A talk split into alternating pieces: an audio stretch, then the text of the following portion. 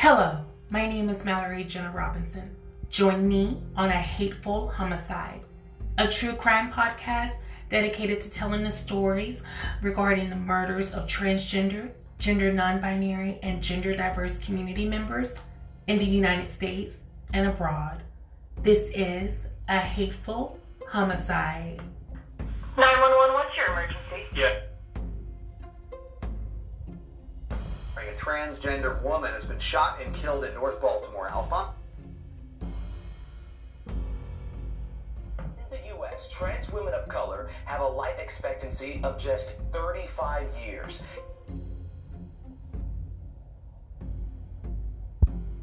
This happens on a daily. Another one of my friends got killed right up the street from here. These cases are true, the victims are real, and their voices matter. This is a hateful homicide.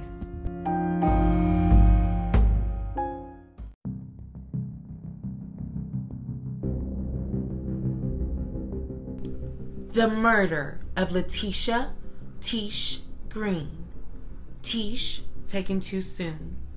Friday, November 14th, 2008. Syracuse, New York.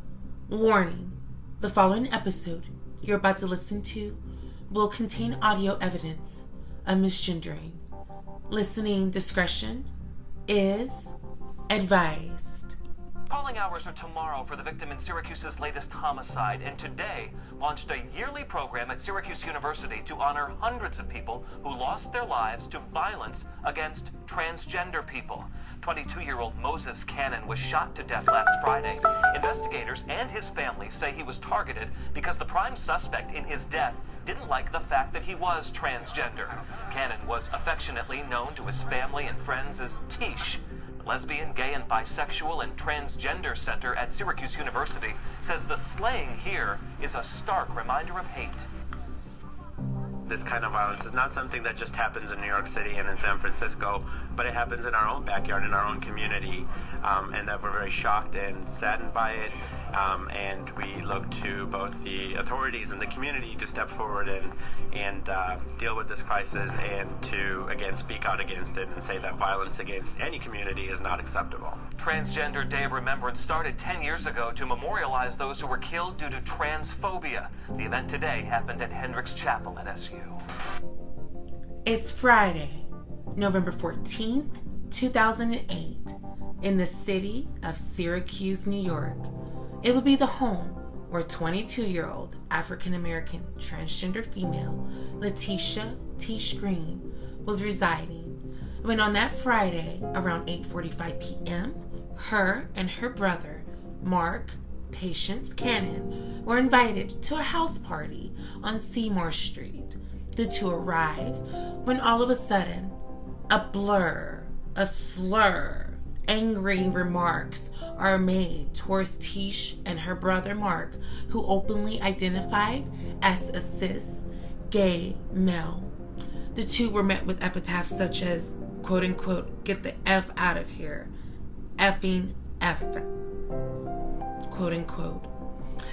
These remarks would then be met with an individual by the name of 27 year old cisgendered African American male Dwight DeLee shooting Lateisha in the chest and wounding Mark in the arm, killing Tish instantly, taking her too soon.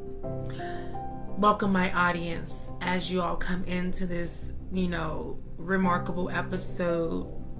One of the things that's so heartbreaking about this case is that you have this incredible, beautiful African American transgender female, Lateisha Tish Green, and she had been through such a ferocious life of survival and trust and encountering betrayal, but then also still persevering and believing and seeing the good in people. And to know that she was taken too soon, my audience, this is just really so incredibly heartbreaking. Again, welcome you know what happens is is that you have this shotgun blast placed on the body of 22 year old African American transgender female Lateisha Tish Green. Tish is, you know, instantly struck And you can hear Mark yelling out, saying, It burned, it burned.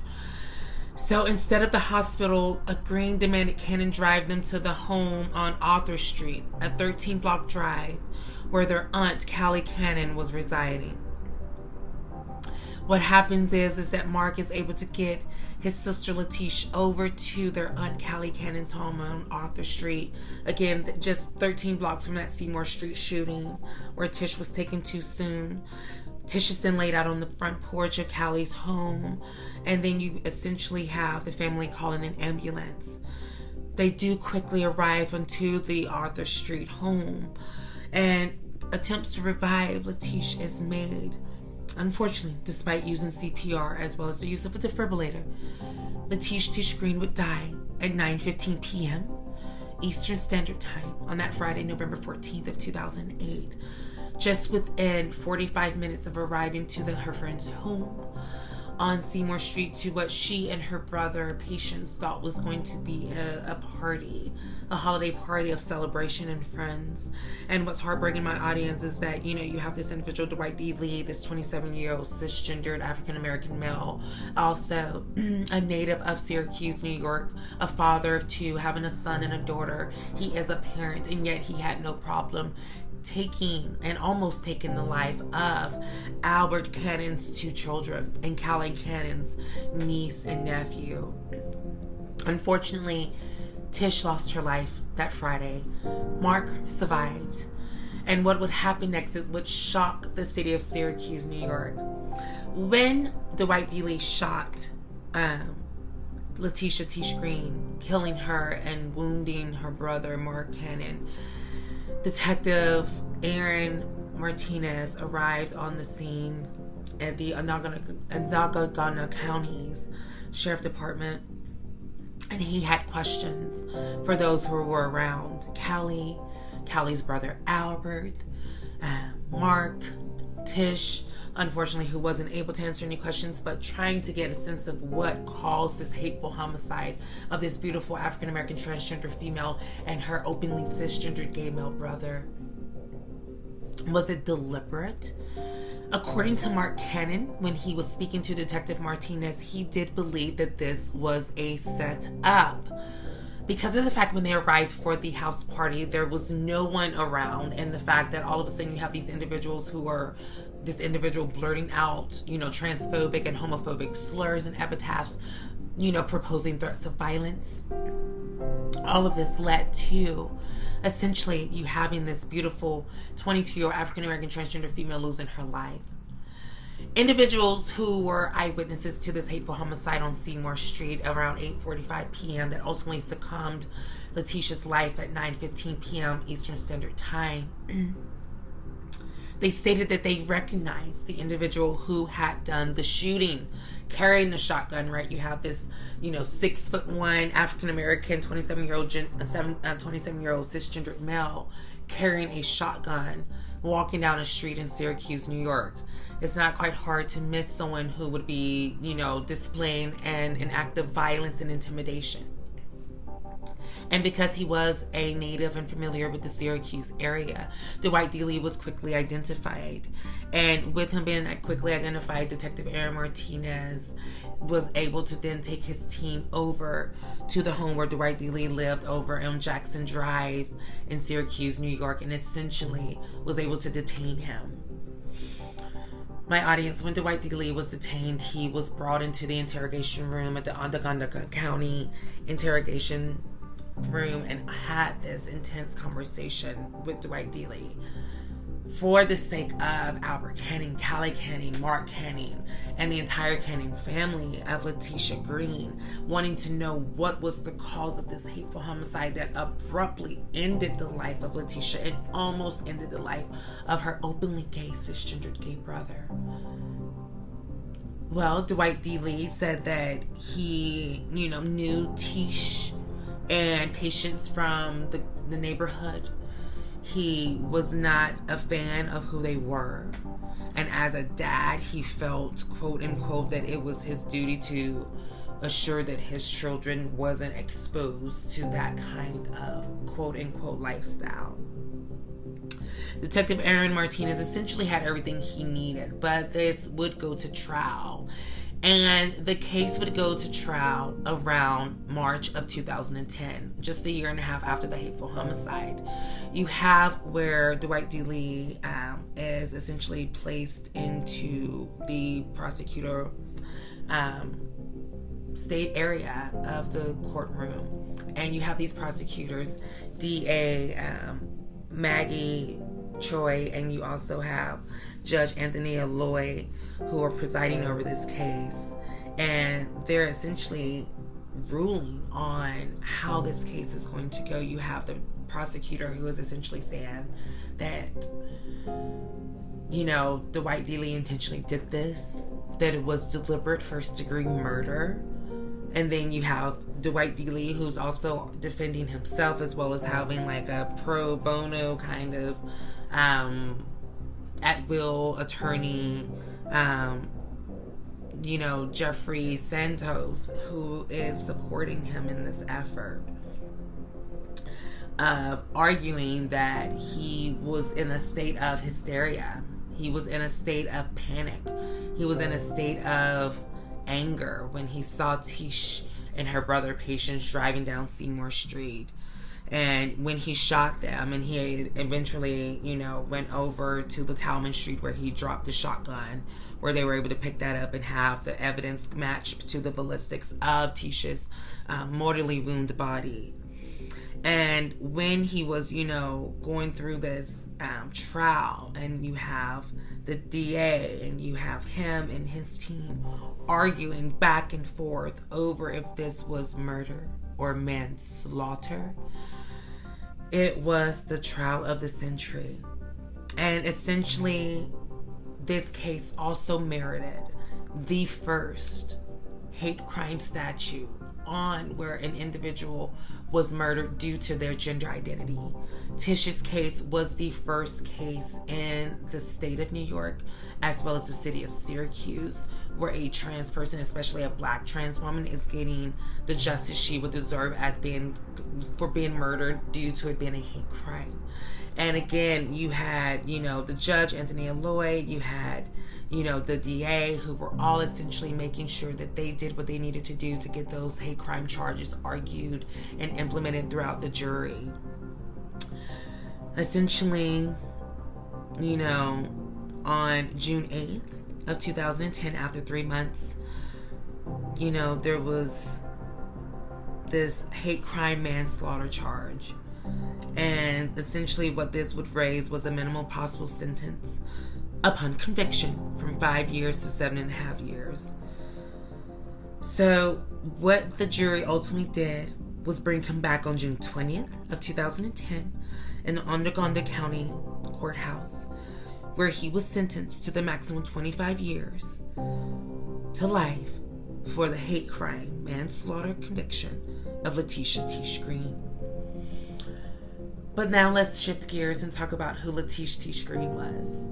Born in 1986, Lateisha Tish Green was the daughter of Albert Canning, sister of Mark Canning, niece of Callie.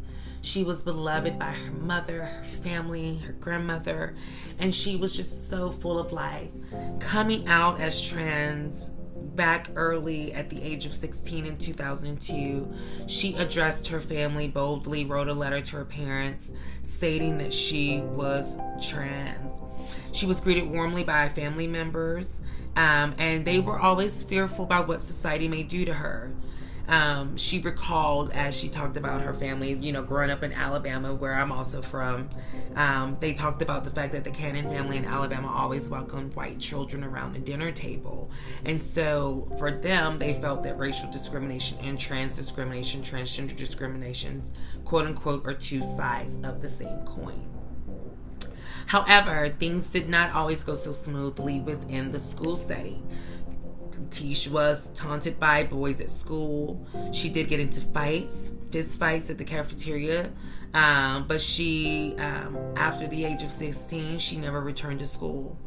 She would then go on to work as a private hairdresser and advocated for equality for gay and trans people before her death. In 2004, at the age of 18, Tish was at a bar when an individual by the name of John Matthews came over upon discovering her gender identity, takes out his Swiss Army knife, and cuts Tish in the face. She takes this beautiful photo around 2005, circa 2005, where she takes this beautiful photo of her boldly as a trans woman photo to be able to share with her family for the holidays. And you can see that scar very visible, my audience. And it's really profound because she takes that scar as her battle scar, her battle wounds. And, you know, she walked all the way home with that blood on her face. She was picked on, but she continued to be empowered in her truth. And when you think about just this six year journey, this gender journey that she was on from 2002 into her hateful homicide of 2008, just at the age of 22, you think of the trauma that she went through being taunted, being abused, being cut, and then to be shot by a shotgun just for simply being who she was. Tish was definitely taken too soon, my audience. And you had this coward by the name of Dwight DeLee who had no remorse, no sense of gratitude, no sense of the understanding that he was taking away a family member, a daughter, a sister, and almost a brother and son as well if he would have had it his way. However, around November 30th, 2014, Dwight DeLee had successfully won and overturned on his conviction due to the fact that there was some information that was disclosed or failed to be disclosed during his trial. And as you can see here, my audience, you can hear this information on how um, his conviction was overturned. New information in the case of Lateisha Green. This goes back 10 years. She was a Syracuse transgender woman who was killed in 2008. And Dwight DeLee, the man accused of killing her, now walking free. On Friday, a jury found DeLee not guilty of manslaughter. He acted as his own attorney in the case. DeLee was once convicted of manslaughter as a hate crime in this case, but and then a higher court threw out the conviction, saying instructions to the jury were unclear. Now, DeLee spent about eight years in prison in connection with this case. So you have Dwight DeLee, who then has his conviction overturned. He advocates for himself successfully, having that information, you know, turned. So essentially, what happens here is that you have this delayed justice. This, excuse me, this delayed justice. So when he was convicted in June of 2010, again that manslaughter as a hate crime and sentenced to 25 years in prison. Uh, unfortunately, there was some confusion among the jury that led uh, DeLee's conviction to be overturned on appeal. The jury for a person said later that the panel believed DeLee was guilty, but didn't realize it needed to convict him of another charge, too, prosecutors had indicated. That split verdict was ruled inconsistent in an appeal that went all the way to the state's highest court of appeals. This acknowledged jurors were probably confused by Judge William Walsh's instructions, leading to the faulty verdict. Essentially, the higher court allowed prosecutors to retry the case that would begin around 2016.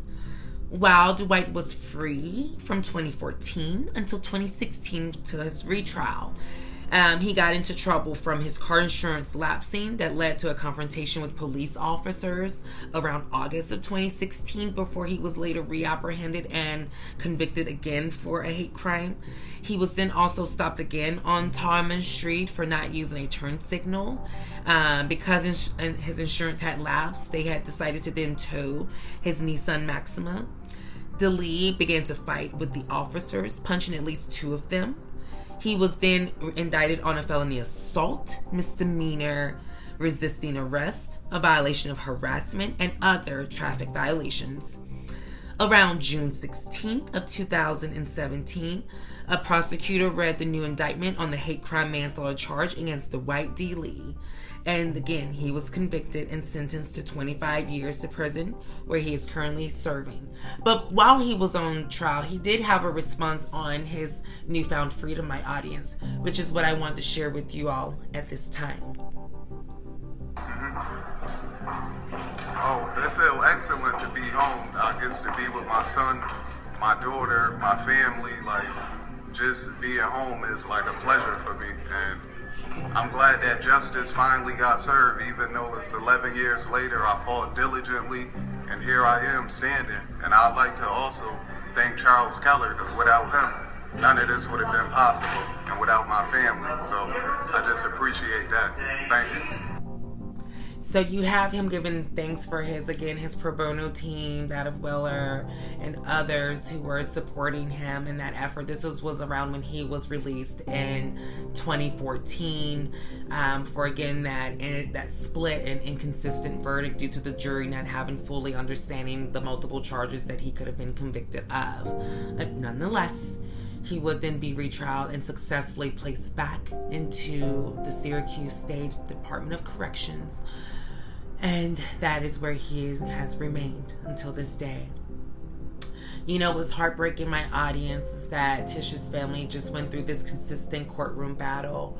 But again, to honor her legacy, she was one of the first honored along that 10 year anniversary of TDOR when her hateful homicide occurred on November 14th of 2008.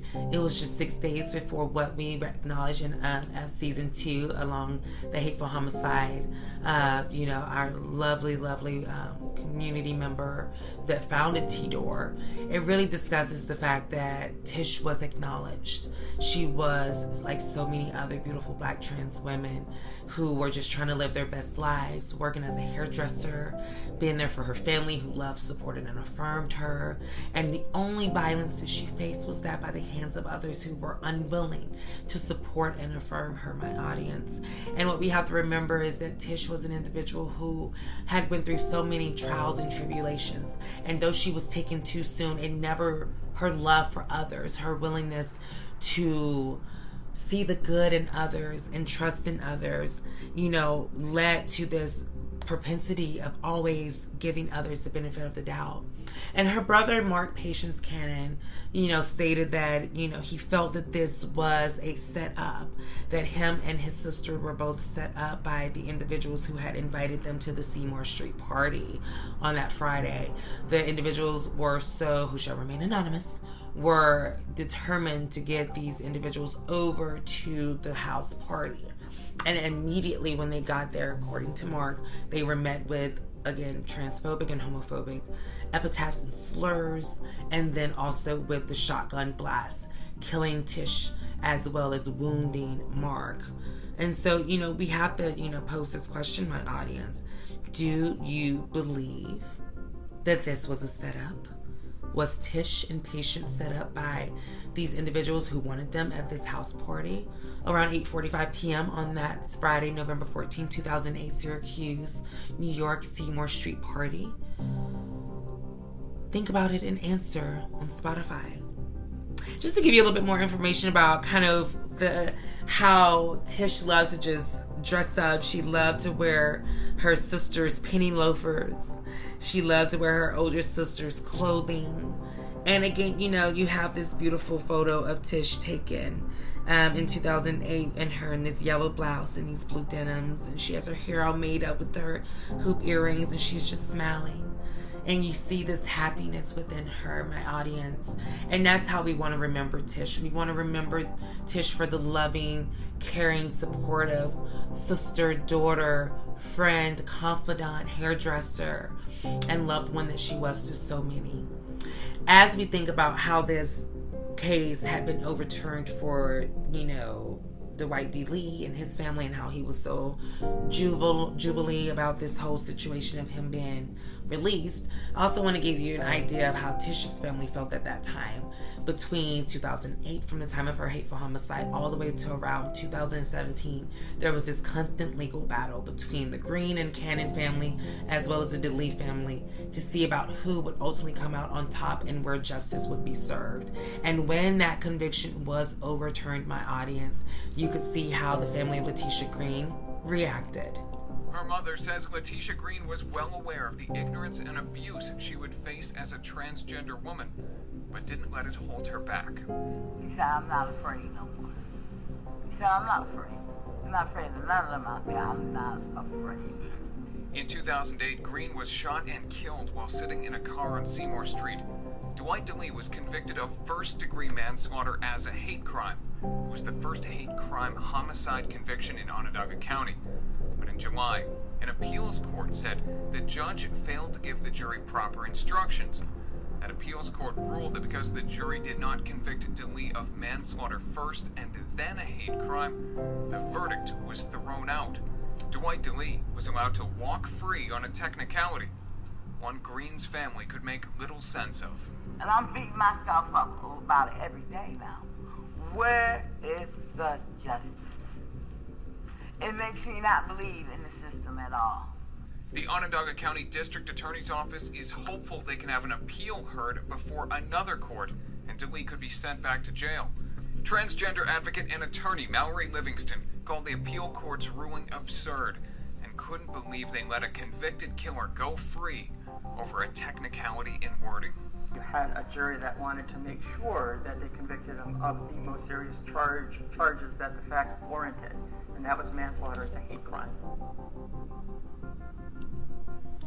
As you could hear the outrage from Lateisha's family, her mother, who said that she had little faith in the justice system, all the way to an advocate with my namesake, Mallory Livingston.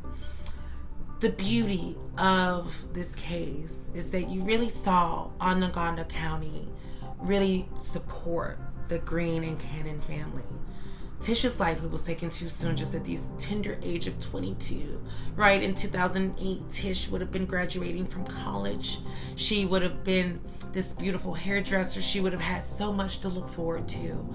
Thanksgiving was right around the corner. She had bought some Christmas presents for her loved ones that would be given out posthumously after her passing. Looking forward to the 2009 New Year. Hey! And then to know all of a sudden that that would be cut abruptly and so viciously and violently. Tish laying on her Aunt Callie Cannon's front porch, oh, on Arthur Street, gasping, trying to get air, you know, clinging to life, dying, losing air, knowing that as ambulance, the hospital staff, everyone who did what they could to save this beautiful 22 year old trans woman. And then for her to lose her life. And then for the police, Detective Aaron Martinez, Mallory Livingston, Anthony Lloyd, Judge Walsh, all of them who worked so tirelessly and never gave up to assure that Dwight DeLee, this individual who had no reason to target Tish and her brother Patience, all for simply being members of the LGBTQIA community, took her life and has never once said he was sorry. He has never once felt remorseful. If anything, he was ready to get back to his family and get back to business as usual. And the irony, my audience, is that he would have killed again. We know this to be true. If he could go and just go and just start shooting a brother and sister in their car before they could even get out and attend the Seymour Street party, before they could even grab the birthday present and birthday card that Tish was so affectionately known for doing. Getting gifts for others, to celebrate others. And while she was going to celebrate her friend and her friends and be with them, as 2008 was beginning to come to a close, she's met with these hateful words. And then her life is taken too soon with a shotgun blast, wounding her mortally, wounding her brother with him screaming out, It's burning, it's burning. And for what? So he could keep his children from being exposed or immunized to LGBTQI people. my audience, you know, I resonated so much with this case because, you know, I think of myself in my gender journey in 2008 as well. I would have been 18. And I think of Tish as a young black trans woman who, too, was just discovering her truth. She began her journey at 16. I began my journey at 16. You know, both have that Alabama connection. And I think of her life in New York and this beautiful, you know, 22 year old trans woman of color who was just so hopeful for the future despite all of the hardships and the headaches and the heartaches that she went through. She always saw the good in others. You heard what her mother said. She had no problem walking out of her home boldly and proudly as herself. And to know that she never really got to fully live out her life just because of the fact that she was being in her truth. And to know that her brother, Patience, who too was very traumatized seeing his sister shot, right? We have to remember that this was a sibling of the, you know, he saw his sister get murdered in front of him, bleeding to death, clinging to life, getting over to Aunt Callie's home, knowing that in minutes, with few moments of recollections of their time together, that Tish would take her last breath on that front porch. No CPR, no defibrillation could save or spare Tish's life from being met with the hateful homicide on that Friday, November 14, 2008. But justice for her would be served, my audience. Dwight DeLee, though he tried for nine years to overturn his conviction, and with a little success, he did for just a moment.